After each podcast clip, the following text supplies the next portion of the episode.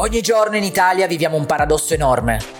Siamo uno dei paesi con la ricchezza privata più elevata al mondo e allo stesso tempo uno dei paesi con il livello di educazione finanziaria più basso. Milioni di italiani non gestiscono i loro soldi in modo consapevole, non investono e se investono lo fanno a caso seguendo i consigli di persone che in realtà non meritano la loro fiducia e pensano ancora che comprare casa sia l'investimento migliore.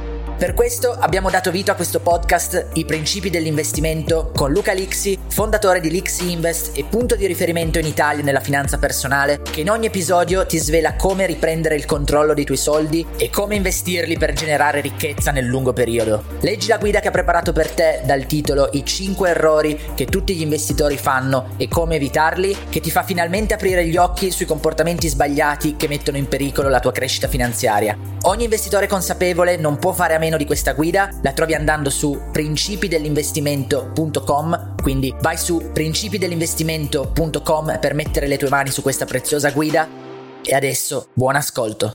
Stai ascoltando Principi dell'investimento, il podcast con Luca Lixi interamente dedicato alla finanza personale. Ascoltare questo podcast ti permette di evitare le trappole e i pericoli tipici di questo settore e ti mostra come mantenere la corretta gestione dei tuoi soldi. Io sono Valerio Russo, conduco il podcast Talent Bay e sono qui con Luca Lixi, autore del libro bestseller su Amazon I 10 comandamenti dell'investimento finanziario e fondatore di Wikilixi, il gruppo Facebook di finanza personale più importante in Italia. Luca, bentornato in questo nuovo episodio. Ciao Valerio, ben trovato anche a te, ciao a tutti. Allora, negli episodi precedenti di Principi dell'investimento abbiamo portato un ricco approfondimento sugli investitori più importanti della storia, iniziando con Warren Buffett e proseguendo con tanti altri. Se non li hai ancora sentiti tutti, scorri i titoli degli episodi già pubblicati e torna ad ascoltare quelli che ti mancano perché in ognuno di questi episodi trovi vere perle di educazione finanziaria spiegate da Luca Lixi che ti aiutano ad aprire gli occhi su molti aspetti legati ai tuoi soldi e ai tuoi investimenti.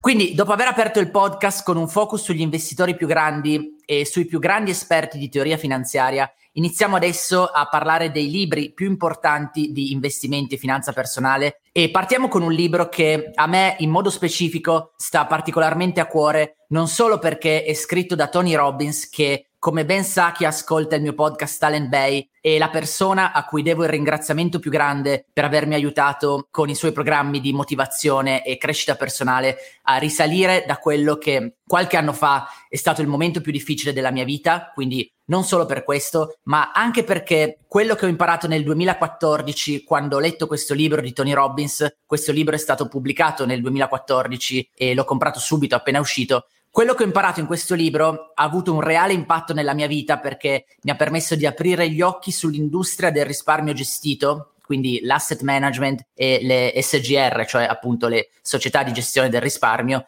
e di conseguenza di fare scelte anche insieme alla mia famiglia decisamente diverse da quelle che altrimenti avremmo fatto e la gratitudine che avevo verso Tony Robbins era già sufficientemente elevata, ma con questo libro è salita ancora di più. Quindi quando Luca mi ha detto che voleva registrare un episodio tutto su questo libro, sono stato subito felicissimo, non solo perché chiaramente è un libro di cui amo parlare e che ho consigliato a tanti miei amici, ma anche perché ho pensato a quanto questo episodio sarebbe stato di grande aiuto a tanti ascoltatori di questo podcast e magari anche per te che stai ascoltando in questo momento può avere un grande impatto sulla tua vita, così come è stato per me.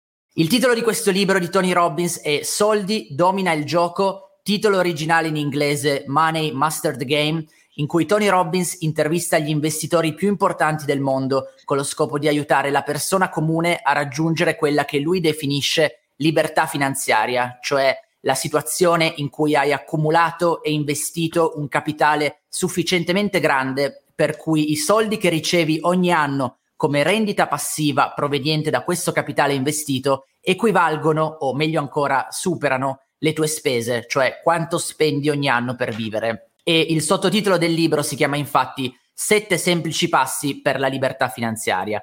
Il libro è scritto prevalentemente per il pubblico americano, quindi ci sono alcune parti che in Italia sono difficilmente applicabili, tanti altri concetti invece sono importanti anche per gli italiani e quindi li vediamo insieme in questo episodio con Luca Lixi. E nel primo capitolo, che si intitola Sono i tuoi soldi e la tua vita, prendi il controllo, Tony Robbins vuole farti immaginare come sarebbe la tua vita se tu avessi già vinto questo gioco, visto che il libro si chiama Soldi domina il gioco. se tu avessi già vinto questo gioco dei soldi, avessi già raggiunto quella che lui chiama financial freedom, la libertà finanziaria, e ti trovassi quindi in una situazione in cui, leggo direttamente la sua frase, tu vivessi una vita in cui ti puoi svegliare ogni giorno sapendo che entrano abbastanza soldi per coprire non solo i tuoi bisogni primari, ma anche i tuoi obiettivi e i tuoi sogni. E dice, come ti sentiresti a vivere questa vita? E iniziamo chiedendolo proprio a te, Luca, perché come ogni tanto rendi pubblico apertamente, tu stesso di fatto vivi questa vita. Hai fondato la tua azienda Lixi Invest che sta avendo grande successo, hai migliaia di clienti soddisfatti dei prodotti che comprano da te e per tante persone che in questo momento stanno ascoltando rappresenti il tipo di persona che vive questa situazione di libertà finanziaria che Tony Robbins vuole mettere nella mente dei suoi lettori usando appunto il primo capitolo per iniziare a fargliela immaginare. Quindi la domanda è rivolta a te. Come ti senti a vivere questo tipo di vita a 35 anni e avendolo raggiunto interamente da solo con i tuoi sforzi? Una bella domanda perché cioè, l'argomento della libertà finanziaria è un argomento complesso, molto controverso, insomma. Cioè, in tanti non riescono a capire, ti faccio un esempio, no? Perché Warren Buffett che ha 90 anni, oppure anche il suo socio che è addirittura più anziano, ha compiuto 97 anni pochi giorni fa, queste due persone qua continuano a lavorare alacremente, no? Cioè non hanno certo bisogno di soldi, sono entrambi miliardari in dollari. Cos'è allora che li spinge a continuare a lavorare? Mi sono posto diciamo, parecchie volte questo tipo di domanda qua e queste sono un po' le mie conclusioni. Ripeto, la libertà finanziaria è un concetto estremamente interessante, un pochino frainteso. Non certo da Tony Robbins, però in generale da chi magari cerca di prendere questi concetti qua, più che altro magari sono scrittori di stampo motivazionale, diciamo, molto romanzati, che vendono un po' questo sogno della libertà finanziaria. Poi ti dico un po', la mia opinione, non sono miliardario, però effettivamente magari a questo livello qua ci siamo arrivati, cerchiamo di spiegare un po' cosa significa. Raggiungere un capitale importante, elevato, sufficiente da potersi permettere di ottenere una rendita che sia sostenibile, una rendita periodica, costante nel tempo, è un obiettivo di investimento. Se ci pensi è molto simile al concetto di, di pensione, ovvero diciamo scollegare le entrate, scollegare i flussi di reddito, di rendita dal, dal lavorarci sopra. Questo è l'obiettivo un po' della pensione ed è un obiettivo tradizionale in qualunque pianificazione finanziaria. Se vogliamo è, ripeto, l'obiettivo di investimento. Un obiettivo super stimolante, quindi fa bene Tony Robbins a metterci enfasi anche a modo suo. Pensa come sarebbe se fosse in questa situazione, un classico esercizio magari di crescita personale, di visualizzazione futura. E voglio svelare un po' la fine della storia, appunto, cioè cosa succede quando poi ottieni questo. Non sono mega miliardario, non sono Elon Musk, ma potrei effettivamente smettere di lavorare anche oggi. Ora, nessuna delle persone che conosco che di successo, anche magari più ricche di me, comunque alcuni di questi anche giovani, fanno una vita da pensionato o da super ricco, quindi c'è tavolino in spiaggia no? con gli, il drink, con gli ombrellini, gli yacht con le modelle, il garage pieno di supercar, jet, elicotteri, queste cose qua. Veramente nessuno. Sono tutti comunque rimangono estremamente cioè, operativi e impegnati con la professione, con un hobby professionale, quindi un, cioè un hobby che magari a metà tra professione e piacere, impegnati con la famiglia. E qui torno un po' anche Buffett e Munger, il suo socio, no? E la verità è che lavorare cioè, dà un po' un, un senso all'esistenza, cioè, è un proposito importante, uno scopo. Il termine corretto in inglese è purpose, uno scopo se vogliamo, no? Lavorare, comunque fare un lavoro chiaramente che piace, perché cosa intendiamo anche per lavoro? Cioè intendo un lavoro che piace, un lavoro all'interno dell'azienda che si è costruita, vendere un servizio che arricchisce la vita degli altri, per cui vieni rispettato, un lavoro che ti dà soddisfazione. Un altro esempio qua, cioè senza pensare appunto ai mega investitori miliardari oppure a chi è completamente workaholic, quindi super staccanovista che pensa solo al lavoro, tu pensa a un medico o a un notaio, che sono due professioni molto, molto italiane, soprattutto il notaio sono professioni prestigiose, no? Se ci pensi, interessanti, che si è scelto spesso per vocazione o comunque per un senso di missione. Tu prova a chiedere a un medico cosa fai nella vita. Ti dirà sono un medico, cioè non ti dirà faccio il medico. Capisci quanto la sua professione identifica la persona. Questo è corretto. Poi certamente il lavoro non è tutto, ci sono altre cose importanti, eccetera, però il lavoro è estremamente importante Dico questo perché magari, eh, ripeto, non tanto Robbins, però magari altri che fraintendono o altri motivatori di livello molto, molto, molto più basso di Tony Robbins, che è un grande, mettono molta enfasi su questo concetto di smettere di lavorare. Cioè, ti, ti assicuro che, ripeto, non conosco nessuna persona di successo che ha questo sogno di smettere di lavorare. Ha il sogno di smettere di lavorare chi magari fa un lavoro che fa schifo. E questo è il problema. Cioè, se ti fa così tanto schifo lavorare, che a tutti, tutti, tutti, tutti i costi desideri smettere di lavorare quanto prima, se fa schifo lavorare vuol dire che è il lavoro che fa schifo. Quindi riflettiamo un po' su questo. Quindi più che insistere sull'obiettivo classico di andare in pensione a 35 anni, 40 anni con un pacco di soldi per non dover più lavorare nella propria vita, mi concentrerei più su costruire una vita piena, soddisfacente, dove i soldi certamente sono un mezzo necessario per raggiungere un fine, ma non sono l'obiettivo ultimo. Torniamo al discorso che conosci che i soldi sono un mezzo e non un fine. E sicuramente questo sia più gratificante che rimanere a oziare tutto il giorno con questo pacco di soldi che ti danno ok delle rendite, smetti di lavorare, eccetera. Raggiungere questa cifra qua, una lump sum, quindi un gruzzolo di denaro che permette anche di smettere di lavorare, in realtà ti stanno dando appunto libertà, la possibilità di scegliere cosa fare. Questa è una libertà importante, però da, secondo me da affrontare così come ti ho detto, perché poi la verità è che cioè, conosco persone che magari anche molto più ricche di me, con 50, 100 milioni di euro e anche di più, eh, cioè, cioè, a una certa ti rompi anche le scatole a non fare niente, soprattutto se sei giovane, sei attivo, sei operativo, hai ancora tanto da dare, tanto da fare, eccetera. Sei anziano, sei stanco, magari giustamente ti vuoi anche ma non neanche gli anziani in realtà tu pensa veramente alle persone pensa anche al Giappone alle persone più anziane del mondo no? il tasso di la vita media più elevata le persone continuano a lavorare ancora più tardi ma pensa anche ripeto al medico al notaio al professionista che continua a essere operato al professore universitario o comunque al, al luminare di qualche scienza o di qualche professione, e quello continua a scrivere libri sino a 90 anni. Adesso ti faccio un altro esempio, l'ultimo di questo concetto qua, secondo me è più importante ancora. Paolo Legrenzi, no? il professor Paolo Legrenzi è un professore universitario ed è il punto di riferimento italiano per la psicologia legata al denaro, diciamo, la finanza comportamentale, ok? Racconto questa cosa un po' privata, tanto il professore non si arrabbierà. L'ho contattato, ci siamo scritti delle cose, effettivamente. Gli scrivo un'email un giorno alle due del mattino, no? Devo chiedergli un'informazione, le cose. E praticamente mi risponde in tempo reale via email. Eh no, perché sto scrivendo l'altro mio libro. Professore non ha 90 anni, ok, però ha, se non ero, ampiamente più di 70 anni ed era lì alle 2 del mattino che stava lavorando sul suo altro libro, ne sta sfornando a ripetizione per dirti e questo è un discorso di passione. Oltre e più la ricerca spasmodica di questa grande cifra di denaro per raggiungere un po' la libertà finanziaria, la sovranità finanziaria, la felicità finanziaria, meglio ancora, concentriamoci su magari riuscire a costruire questo tipo di vita qua. Secondo me è molto più importante, insomma.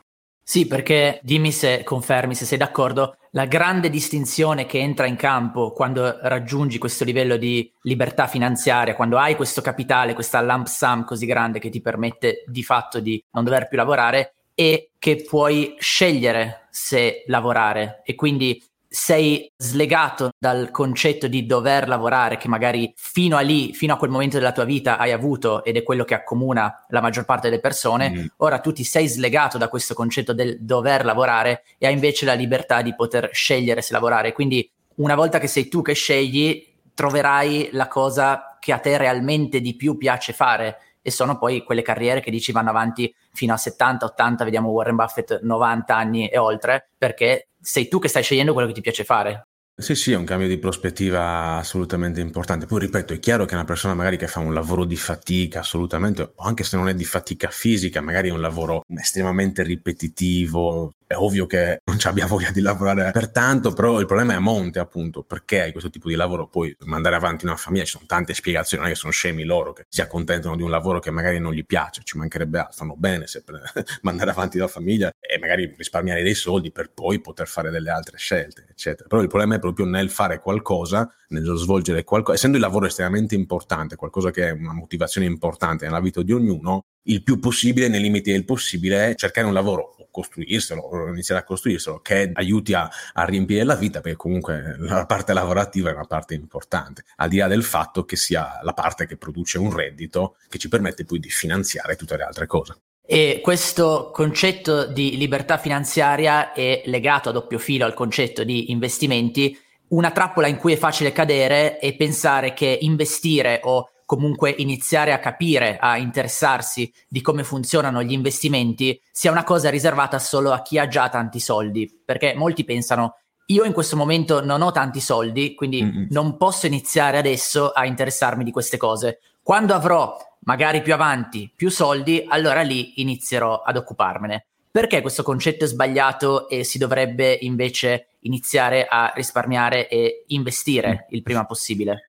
Perché se non inizi non ce li avrai mai, molto semplicemente. No, però dai, spieghiamola un po' meglio. Ti faccio un esempio magari legato, legato, al basket, che ad entrambi ci piace. Pensa se ti si avvicina un ragazzo e ti dice, io in questo momento non so giocare a basket, quando dovrò giocare nell'NBA inizierò ad allenarmi eh, eh, capisci che cioè, non ha senso, è, è, troppo tardi iniziare ad allenarti, iniziare a fare pratica quando magari ti trovi in una situazione un po' più, più competitiva come giocare nell'NBA o come dover gestire tanti soldi. Non ha senso, cioè il denaro non, non arriva nelle tasche col, col, libretto delle istruzioni, cioè, arriva con il libretto delle istruzioni su come spenderlo, non su come gestirlo e su come investire. Perché servono due cose per imparare a gestire correttamente il denaro. Dei buoni consigli, indipendenti, autorevoli, della buona formazione. Consigli intendo proprio assolutamente anche consigli generici, professionali, indipendenti, autorevoli, e l'esperienza. L'esperienza intesa come skin in the game, il fatto che ci stai mettendo i tuoi soldi, non sono cose, perché ok, bene la formazione, bene leggere i libri, però quando il libro ti spiega cosa succede durante un ribasso all'emotività degli investitori, non varrà mai quanto provarlo sulla tua pelle. Mai, mai, mai, mai, mai. C'è uno scrittore finanziario famoso, molto vecchio, degli anni 40, Fred Schwed, no, forse l'abbiamo già raccontato, ma lo ripetiamo, no? che raccontava che investire è un po' come fare sesso da questo punto di vista, cioè potrai leggere i libri che vuoi, che cercano di spiegarti un po' com'è, però cioè, finché, non, finché non provi, non ti ci metti, è un'altra cosa, assolutamente un'altra cosa, e investire è la stessa cosa, perché veramente è infinitamente volte più formativo investire anche 100 euro al mese, quello che uno ha, 2000 euro magari in un unico investimento, che investire 100.000 euro finti, denaro che non esiste, magari su qualche piattaforma di come, paper trading o di trading simulato, cioè quello è Monopoli, ragazzi, quello è Monopoli, così infatti rido anche quando sento le, le gare di trading, i campionati di trading con i soldi falsi è una, è una, cosa folle perché tiene fuori l'aspetto che realmente conta,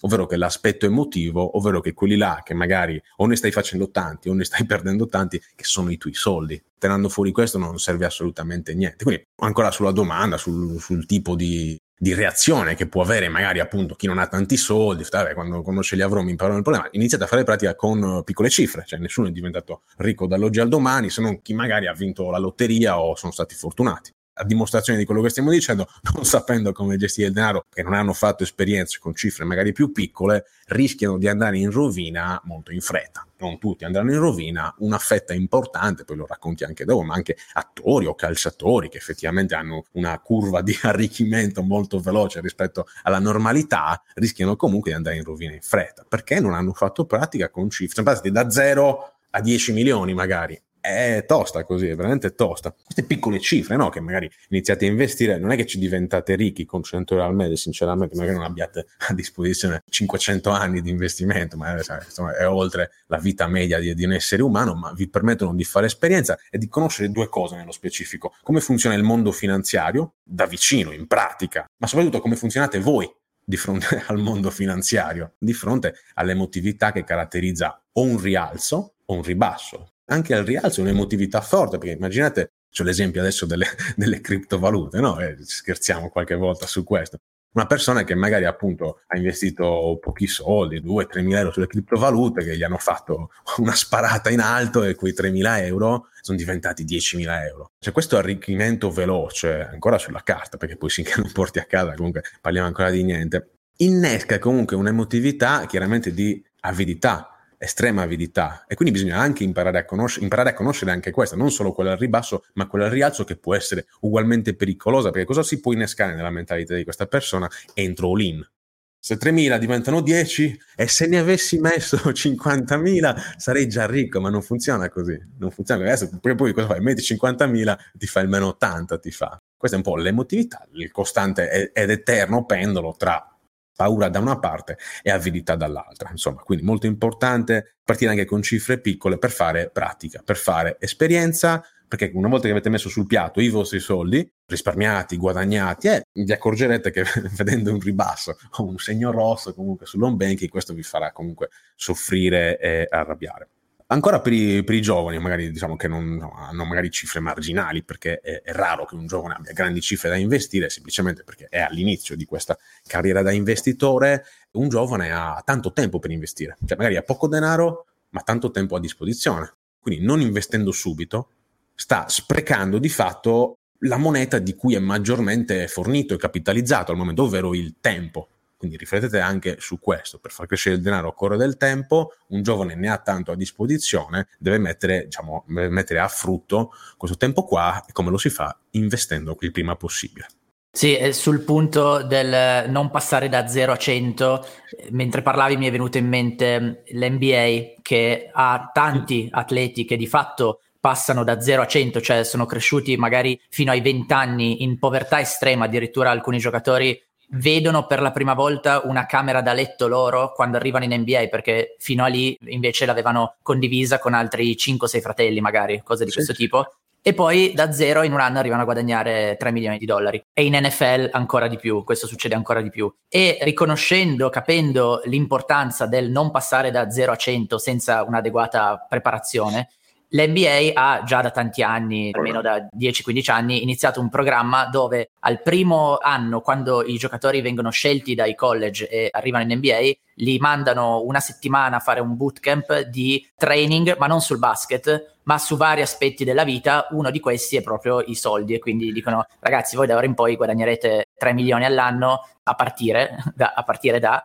fino a ieri avevate 1000 dollari sul conto, forse. Ora vi diamo un paio di dritte su come gestirli, questi 3 milioni che vi entrano ogni anno per evitare grandi casi di, di problemi che poi di sì, fatto sì. continuano a succedere. E tu pensi, esatto, lì fanno comunque un training, cioè le leghe professionistiche consapevoli del fatto che cioè, ragazzi poi veramente si rovinano con tutto questo denaro qua, gli fanno questo training di educazione finanziaria, dove però se ci pensi vale, ok, c'è anche la parte magari dove metterli, a chi fare riferimento, che tipi di consulenti assumere, c'è anche quindi una parte un pelo più tecnica, ma non tanto, perché poi alla fine il consiglio che gli danno è, insomma, trovati un fiduciario e insomma, abbi un po', un po' fiducia anche di lui. La parte importante che gli fanno è sulle scelte di consumo perché io capisco che sia una cosa estremamente noiosa, poi ne parliamo anche, anche dopo nelle altre domande, no? Cioè capire come spendere, quanto spendere, non esagerare, magari è estremamente noioso, magari è più figo e divertente parlare di asset allocation, di azioni, queste cose qua. Però viene molto prima questa parte di budgeting, di gestione del proprio budget, di, di non sovraspendere quanto si guadagna, perché se viene meno questo, cioè, hai voglia di trovare il migliore investimento che anziché il 6% ti dà l'8%, non è lì il problema se poi ne spendi 20.000 euro in fesserie al giorno, è molto importante. Ad esempio una cosa che dicono è una casa, una macchina, casomai una barca, non iniziare a fare tipo Allen Iverson che si compra la Bentley, poi si dimentica dove l'aveva parcheggiata e allora va a comprarsene una nuova. Se hai già messo da parte i soldi che servono per la tua protezione e hai già iniziato il tuo investimento a lungo termine in ETF, puoi dedicare una piccola parte del tuo capitale per cavalcare i grandi trend di investimento globali e individuare le prossime Amazon, Google o Netflix, cioè le azioni capaci di farti guadagnare con grandi rialzi anche in pochi mesi. L'X-Files è il club di l'X Invest riservato a chi investe in azioni. È una membership annuale che contiene gli alert sulle azioni ad alto potenziale di guadagno e le analisi del team di l'X Invest sui trend più promettenti e sulle azioni con il più alto potenziale di crescita. Sull'X-Files trovi anche guide per imparare a investire in autonomia, tutorial per effettuare le operazioni dal tuo computer e assistenza giornaliera per chiarire ogni dubbio sull'acquisto di azioni. Come per gli altri prodotti l'X Invest, anche per l'X Files puoi leggere le tante testimonianze scritte da chi ha già comprato il servizio, le trovi andando su principi.lxfiles.com. L'X Files si scrive l'X Files, quindi vai su principi.lxfiles.com per scoprire tutto sull'investimento in azioni singole ad alto potenziale di guadagno e quando acquisti l'X Files andando su questo link ricevi in omaggio il video bonus esclusivo che ho registrato con Luca dal titolo Le lezioni dei più grandi investitori di tutti i tempi, Warren Buffett, Ray Dalio e Peter Lynch, in cui Luca spiega la mentalità, la strategia e l'approccio ai soldi e agli investimenti di questi tre grandi investitori che muovono miliardi di dollari. Questo video non è disponibile da nessun'altra parte, ma lo ricevi come bonus gratuito con il tuo acquisto di Lix Files andando su principi.lixfiles.com. Questo discorso che stiamo facendo è strettamente collegato a un punto molto importante di cui Tony Robbins parla nel libro. Dice infatti che la maggior parte delle persone, soprattutto in America, e forse questo è un punto in cui in Italia per una volta siamo messi un po' meglio, in America la maggior parte delle persone vive in una modalità che Tony Robbins chiama one thing from broke, cioè a una cosa, a un evento di distanza dalla bancarotta e mostra come questo si applica a qualsiasi livello di reddito, dal dipendente che se succede qualcosa e il mese prossimo non riceve lo stipendio rimane a zero soldi, alla star di football o di Hollywood o di NBA, appunto, che se non firma il prossimo contratto multimilionario, allo stesso modo rimane a zero soldi. E Tony Robbins dice che il modo per evitare questa situazione così pericolosa è quello di automatizzare il risparmio, anche detto paga prima te stesso. Mm. E come ha detto anche Barton Malkiel, autore del libro A spasso per Wall Street, il modo migliore per risparmiare è quando i soldi non li vedi neanche. Ci spieghi meglio cosa vuol dire questa frase e perché questo concetto dell'automatizzare il risparmio o forzare il risparmio è così importante? Sì, sì, anche questo è molto importante, molto importante, un, un, po' da approfondire rispetto a quello che può sembrare voler dire prima chi. Oggi tra libertà finanziaria e paga prima te stesso, oggi sfattiamo un po', cioè sfat- non sfattiamo, perché sono due concetti anche interessanti, vanno, ripeto, spiegati un po' meglio da un punto di vista finanziario. Allora, con tutti questi concetti qua che hai tirato un po' fuori, no? Di paga prima te stesso oppure anche no? cioè, il modo migliore per risparmiare, non vedere neanche i soldi, stiamo parlando in realtà, Vale, se ci pensi di abitudini e di disciplina. Qua il succo del discorso sono le abitudini e la disciplina. C'è un concetto interessante qua che è lo status quo bias, mm? ok? Quindi una distorsione cognitiva. A noi esseri umani ci è difficile modificare il nostro status quo, ovvero la nostra la situazione di partenza, la situazione che comunque è una situazione di equilibrio. Magari non è la migliore possibile, però è di equilibrio e ci dà un po' comfort in questo.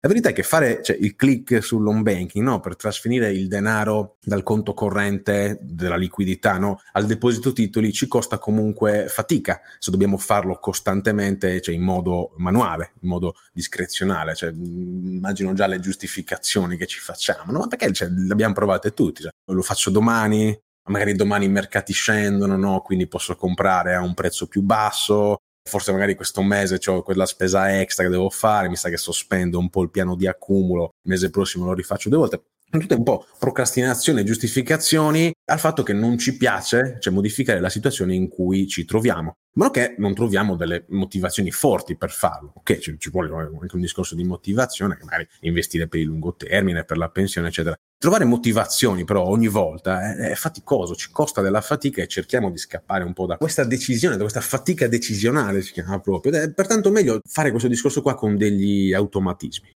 automatismi dove è possibile inserire il pilota automatico che ci aiuta appunto a battere questa difficoltà di decisione, difficoltà decisionale. Questo si può fare in due modi tendenzialmente, pianificando a monte, quindi costruendo un piano strategico prima di trovarti nella situazione di dover agire in poco tempo e dover agire volontariamente quello si può fare anche su carta o su manuale, cioè, ti fai un piano, un piano contestuale, ricevo lo stipendio e la fattura o la fattura delle provvigioni, che ne so, il 27 del mese. Allora, il primo del mese successivo voglio che il 20% di questo importo venga messo a risparmio è subito investito per raggiungere l'obiettivo di costruire un capitale, tutte queste cose qua. Questo già pianificare a monte ci aiuta. Cosa stiamo facendo in questo modo qua? Stiamo prendendo un impegno con noi stessi. E poi se non vogliamo farlo in quel momento là, cioè, siamo sempre liberi di non farlo, ci troviamo delle scuse, però già abbiamo preso un impegno, abbiamo preso un impegno con noi stessi, non sempre è sufficiente, è già qualcosa. ok. Si può raggiungere anche questo, eh, questo, sconfiggere questa difficoltà di prendere delle decisioni sul momento, innescando meglio ancora degli automatismi informatici. Noi abbiamo, grazie a Dio, un po' di strumentazione informatica che ci aiuta a fare questo. Diversi conti correnti, piattaforme offrono questa possibilità, così almeno le cose automatizzabili, per esempio spostare da un conto all'altro questa cifra il giorno X, investire su un portafoglio di ETF, abbiamo già preselezionato il giorno X. Queste cose qua almeno possono essere delegate alle macchine. In questo modo, se ci pensi, seguimi qua, con un piano automatico stiamo invertendo lo status quo bias. Come era messo prima, andava a nostro detrimento perché ci faceva rimanere in una situazione comoda ma non interessante per il lungo termine. Non investi mai, non risparmi mai, eccetera. In questo modo invece lo status quo bias, cioè la situazione di equilibrio è che il tuo piano che magari preso a contesto più l'automatismo della piattaforma di investimento, eccetera, la situazione di equilibrio quindi è che tu devi investire, perché va in automatico, quindi sospendere o interrompere questo piano richiede da parte tua un'azione. Questa azione comunque ti costa fatica, quindi abbiamo innescato una buona inerzia in questo caso è un trucco molto, non è neanche un trucco, però è così come funziona il nostro cervello, ribaltiamo un po' i bias. Queste distorsioni cognitive, no? Abbiamo parlato nel podcast scorso con Kahneman, non abbiamo parlato con Kahneman, magari noi, noi abbiamo parlato con Kahneman, mentre noi, io e te abbiamo parlato di Kahneman, queste distorsioni cognitive, cioè non è che si possono eliminare, però come abbiamo fatto, abbiamo visto in questo esempio qua, si possono rigirare a proprio favore. Questo è molto importante. Sull'altro concetto che hai detto, no, paga prima te stesso. Concetto corretto, mi piace abbastanza, è un po' abusato, ti dicevo, no? da tutti i romanzieri della libertà finanziaria, e distorcono un po', un po', il significato, va spiegato meglio, anche perché c'è paga prima te stesso, cosa vuol dire paga? Cioè non è che devi dare una paga al tuo te stesso presente, perché poi il tuo io presente prende questa paga e la va a spendere in fesserie, cioè cosa stai risparmiando investendo? Niente, non è questo il concetto. Ampliamolo meglio piuttosto che paga prima te stesso, prima risparmia per il tuo io di domani. È un po' più contorta, un po' più raffinata, però rifletteteci un po', cioè prima risparmia per il tuo io di domani. Ovvero la prima cosa che devi fare è accantonare e investire una cifra che finanzia le tue esigenze future.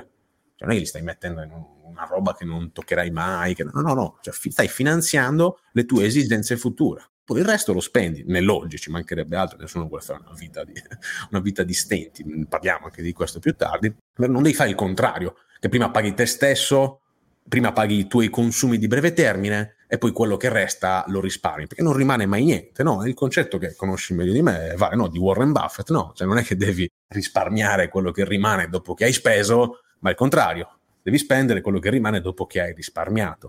Frase breve, un aforisma, però eccezionale, è questo. Prima risparmia per il tuo io di domani, se solo queste cose venissero insegnate a scuola, purtroppo non succede, quindi ancora una volta grazie Luca per tutta l'attività di divulgazione che fai da anni anche in questo podcast, è davvero fondamentale, importantissima per migliaia di italiani.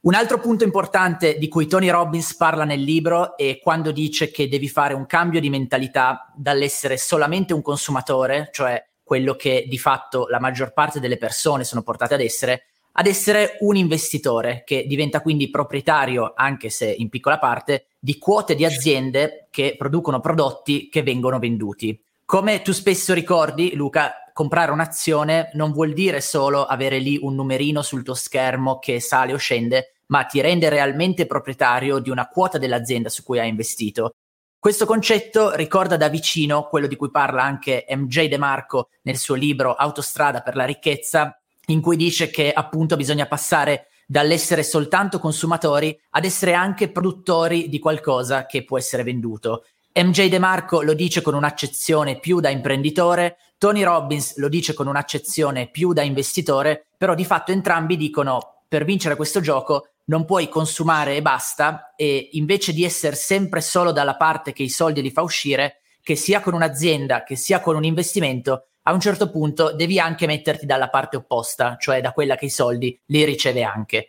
Cosa può fare una persona che sente per la prima volta questo concetto per iniziare a fare questo switch? Quindi smettere di essere solo e soltanto un consumatore e fare il primo passo per passare dall'altra parte, quella in cui in qualche modo, oltre a farli uscire, i soldi li riceve anche.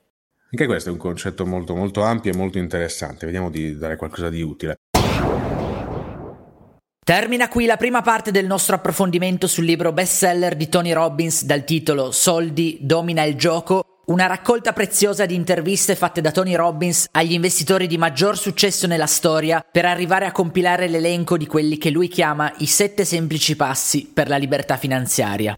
Continuiamo nel prossimo episodio di questo podcast con la seconda parte in cui ascolti come puoi iniziare a fare lo switch per smettere di essere solo e soltanto un consumatore e diventare anche produttore o investitore e iniziare ad avere diversi flussi di soldi in entrata. Cos'è il concetto definito keeping up with the Joneses e perché devi riconoscerlo e controllarlo invece di lasciare che sia lui a controllare te? La pericolosa storia legata all'uomo più ricco di Germania, con l'importante lezione che devi imparare da questa vicenda e tanto altro ancora, quindi non perdere la seconda parte dell'approfondimento sul prezioso libro bestseller di Tony Robbins dal titolo Soldi domina il gioco.